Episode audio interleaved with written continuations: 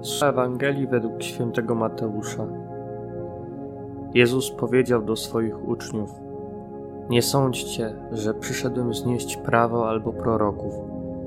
Nie przyszedłem znieść, ale wypełnić. Zaprawdę bowiem powiadam wam, dopóki niebo i ziemia nie przeminą, ani jedna jota, ani jedna kreska nie zmieni się w prawie, aż się wszystko spełni. Ktokolwiek więc zniósłby jedno z tych przykazań, choćby najmniejszych, i uczyłby tak ludzi, ten będzie najmniejszy w Królestwie Niebieskim. A kto je wypełnia i uczy wypełniać, ten będzie wielki w Królestwie Niebieskim. Prawo, które obowiązywało Żydów, liczyło kilkaset nakazów i zakazów. Każdy z nich musiał być według ich doktryny skrupulatnie przestrzegany. Wypełnianie wszystkich przepisów zapewniało w ich mniemaniu bycie pojednanym z Bogiem i bycie człowiekiem dobrym i sprawiedliwym. Taka jest logika Starego Testamentu. Zasługi i przychylność Boga zdobywało się w niej przede wszystkim własnymi siłami. Każdy człowiek, który zaczyna poznawać Boga, wchodzić głębiej w więź z Nim, chce kochać coraz bardziej. Pragnie kochać tak, jak jest przez niego kochany.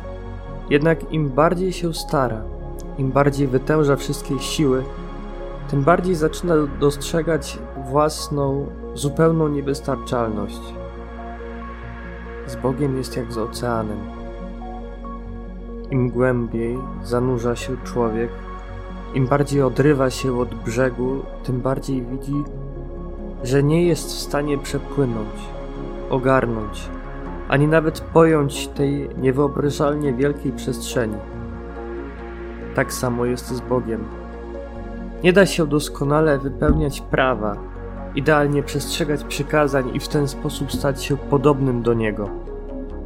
Nie da się, ponieważ Jego miłość jest zawsze pierwsza, jest zawsze uprzedzająca i jest głębią, górą, w porównaniu do której człowiek pozostaje ziarenkiem piasku.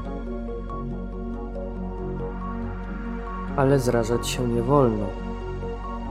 Trzeba szukać takiej drogi, która pozwoli nam kochać tak, jak jesteśmy kochani, bo to miłość jest właściwym wypełnieniem prawa. Pierwszym krokiem jest uznanie własnej słabości i niewystarczalności. Ona nie jest przeszkodą, Wręcz przeciwnie, jest miejscem, w którym dajemy Bogu możliwość, aby okazał w nas i przez nas swoją ojcowską dobroć, swoją miłość miłosierną. Drugim krokiem jest zaufanie, zupełne, zuchwałe, tak jak małe dziecko ufa swoim rodzicom. Zaufanie, że to Bóg sam chce uczynić nas świętymi, że to On sam chce być miłością w nas i przez nas. To radykalne zaufanie sprawia, że stajemy się podobni do Jezusa, który ufał Ojcu do końca, w ogrójcu i na krzyżu.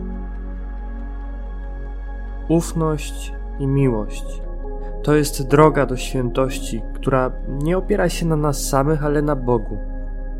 Taka świętość przestaje być naszym własnym działaniem. Wypuszczamy ją z rąk, a oddajemy Bogu. To Jego dzieło. Nie oznacza to w żadnym wypadku duchowego lenistwa ani jakiejś bierności. Nie, ale nasze życie i czyny przestają być efektem zasługiwania na niebo jakiejś kalkulacji, a staje się po prostu pragnieniem odpowiedzi na miłość, sprawiania radości temu, który pierwszy nas umiłował. Ta perspektywa rzeczywiście zmienia wszystko.